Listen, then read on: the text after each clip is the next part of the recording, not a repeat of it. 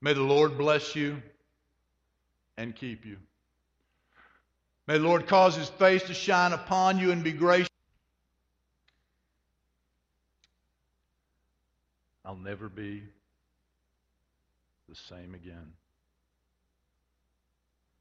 You see, Jesus meets us just where we are. I love that song. Thank y'all.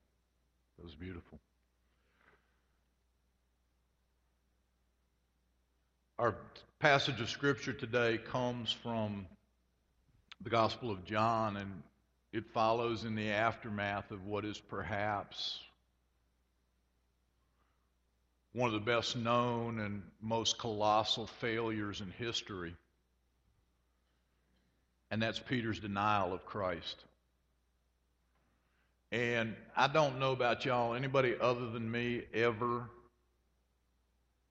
been to a place where your life is an absolute train wreck? Where everything that you intended for the good has collapsed, where you are in the depth of a world of despair. The hole is black and it's deep and it's dark. And there is no hope and you are no good to anybody. Has anybody other than me ever been there? Well, that's where Peter is. He's broken. He's humiliated. In his own opinion, he is worthless to the king and to the ministry. You see, he did something that should be unforgivable.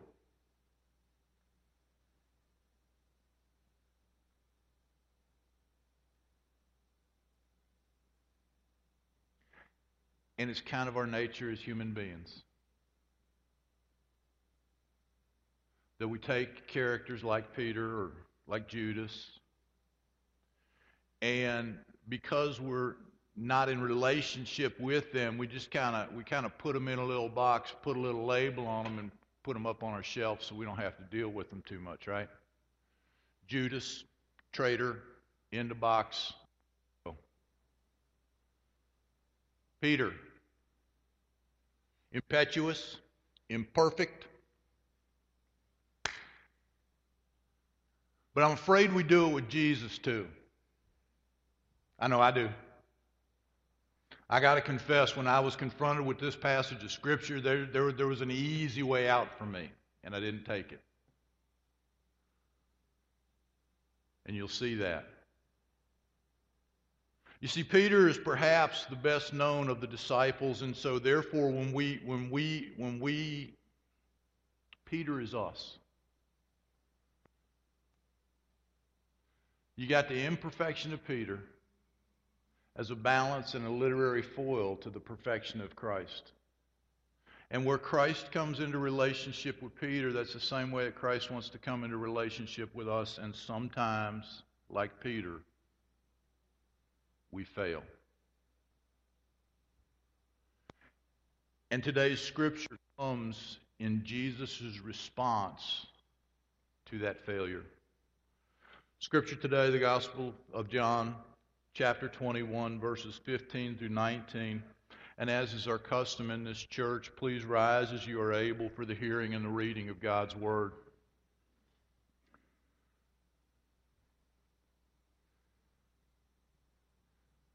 John 21, 15. When they had finished eating, Jesus said to Simon Peter, Simon, son of John, do you truly love me more than these? Yes, Lord, Peter answered. You know that I love you. Jesus said, Feed my lambs. And again, Jesus said, Simon, son of John, do you truly love me? And Peter answered, Yes, Lord. You know that I love you. Jesus said, Take care of my sheep. The third time he said to him, Simon, son of John, do you love me? And Peter was hurt because Jesus had asked him a third time, Do you love me? And he said, Lord, you know all things. You know that I love you. And Jesus said, Feed my sheep. I tell you the truth, when you were younger, you dressed yourself and you went where you wanted. But when you are old, you will stretch out your hands and someone else will dress you. And lead you where you do not want to go. Jesus said this to indicate the kind of death by which Peter would glorify God. And then he said to him, Follow me. Ladies and gentlemen, the grass withers, the flower fades, but the word of our God will stand forever. Please be seated. Let us pray. Father God,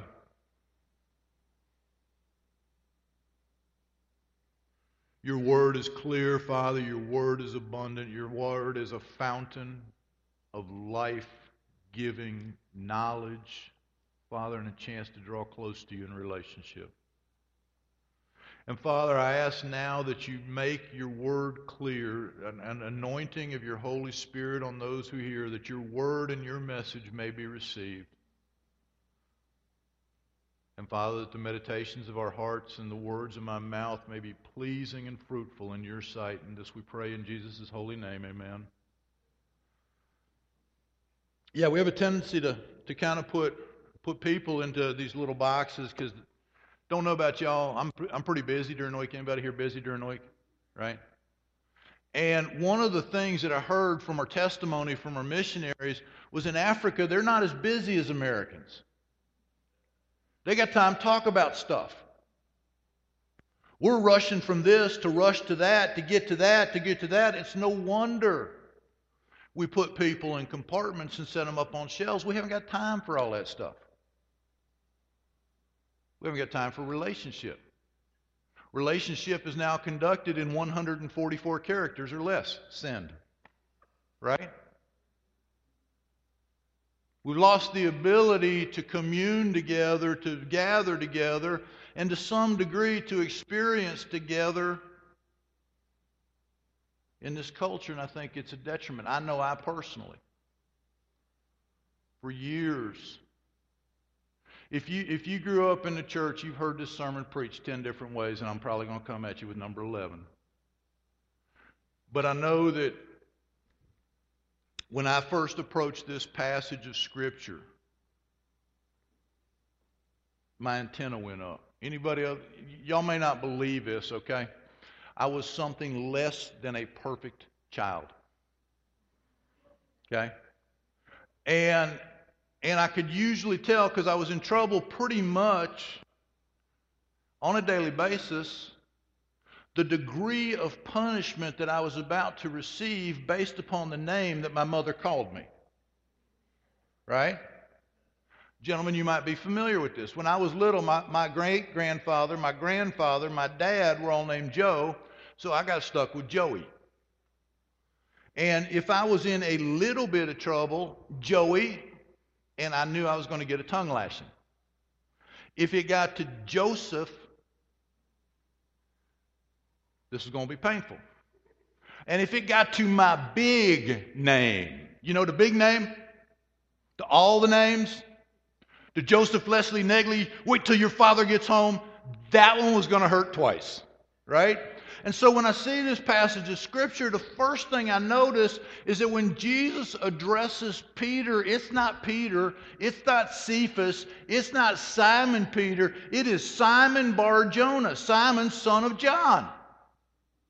That's his big name. And you just got to know that the other apostles are going, oh, this is going to be good. Right? He's in for it now. Right? This is going, I can't wait to see this one.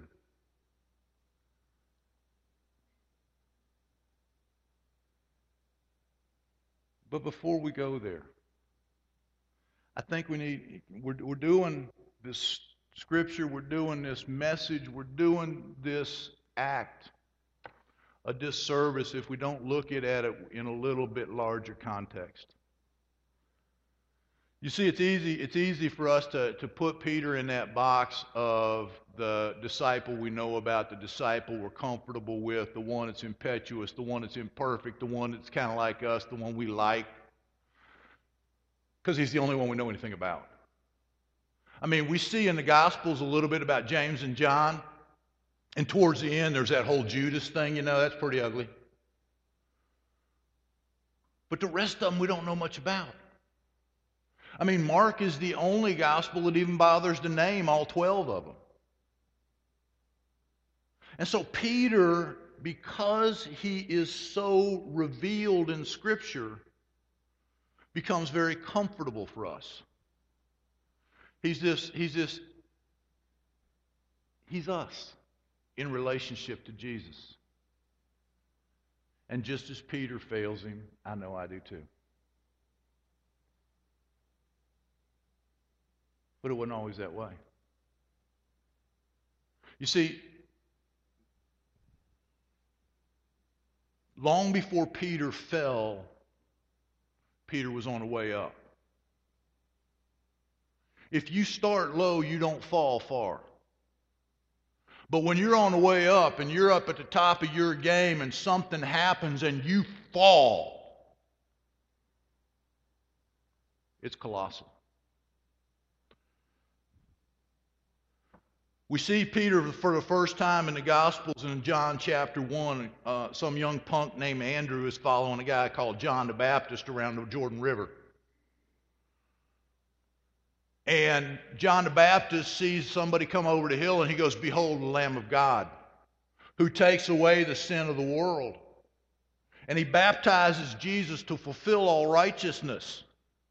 And the very next day, he sees Jesus again and he says to his followers, Listen, if you didn't hear it yesterday, behold, there's the Lamb. Follow him, not me. And so Andrew does.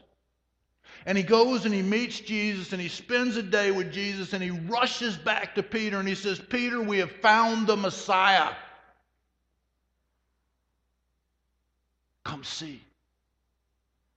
And Andrew takes Peter to meet Jesus, and Jesus says, You are Simon Barjona, Simon, son of John. Sound familiar?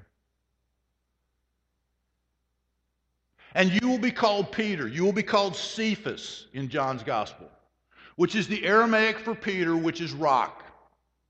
In the sense of not rock like I'm a rock, impossible to penetrate anything between this six inches right here, but in the term of rock as you see it in the Psalms my rock and my refuge, my rock and my redeemer, my strength, my power, my unshakable foundation.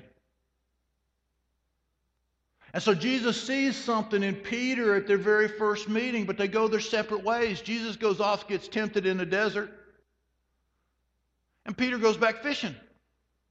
He's got a successful little business, no sense to run away from that. The next time we see these two come together, you see it in Matthew, Mark, and Luke. Luke gives us a little more detail. Jesus is up, he's moved his ministry to Galilee. He's teaching one day. The crowd gets so big. He's by the Sea of Galilee. He hunts Simon down. Now, guys, I, I've never been to Galilee. I don't know. But if there's fish there, there's going to be fishermen. Does that make sense? And if there's one fisherman, there's going to be a bunch of fishermen. Does that make sense?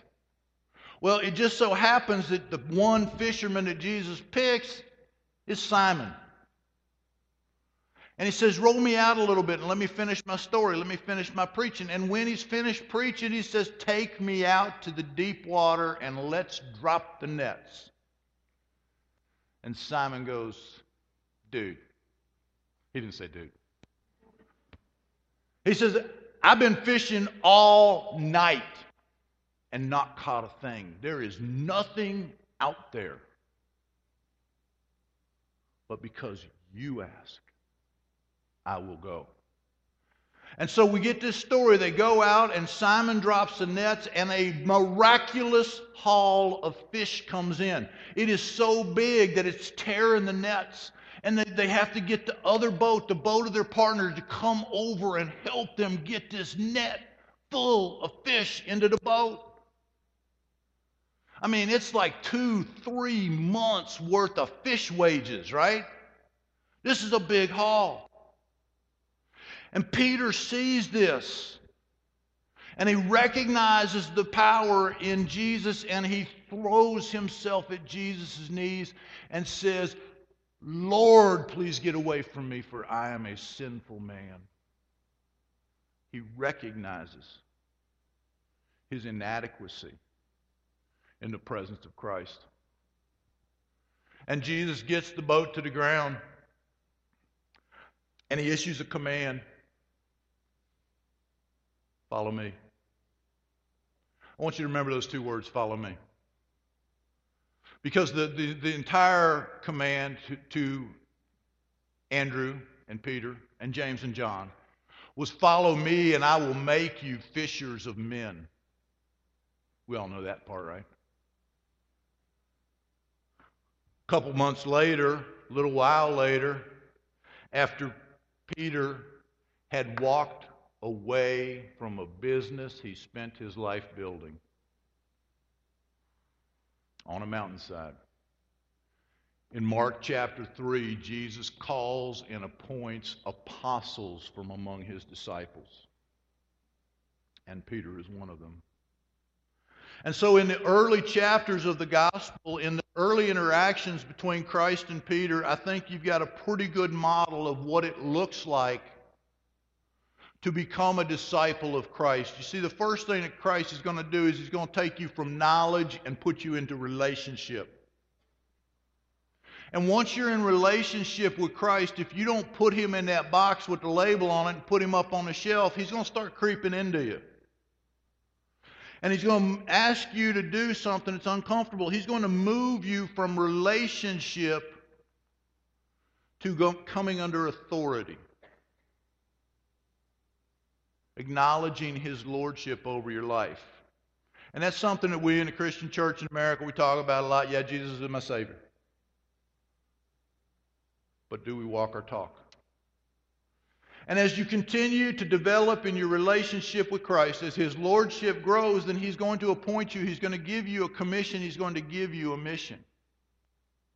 And we have living proof of that today here in our midst and that God can do mighty things through humble people who are committed to what God calls them to be, that are responsive to the call.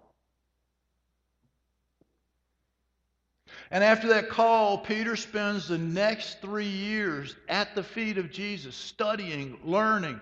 The gospel says that he is to be with them that he is to preach and that he is to be given the power to drive out demons. That's not something you see every day.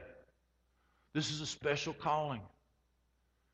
And we know from the gospel, Peter was a natural born leader. He was the biggest personality in the room. For three years, he was the first among equals. He was the foremost of the apostles. He was in the inner circle of Jesus.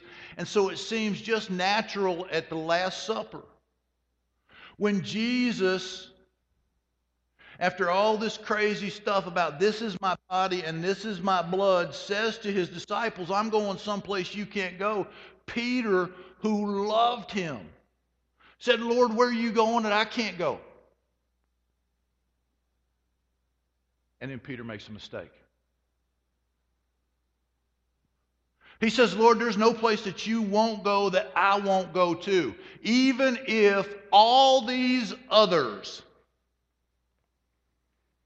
That probably didn't sit very well with the rest of the dinner companions, right? Even if all these others fall away, I will stay with you. Even unto prison, Lord, I will die for you. And Jesus says, Will you really die for me?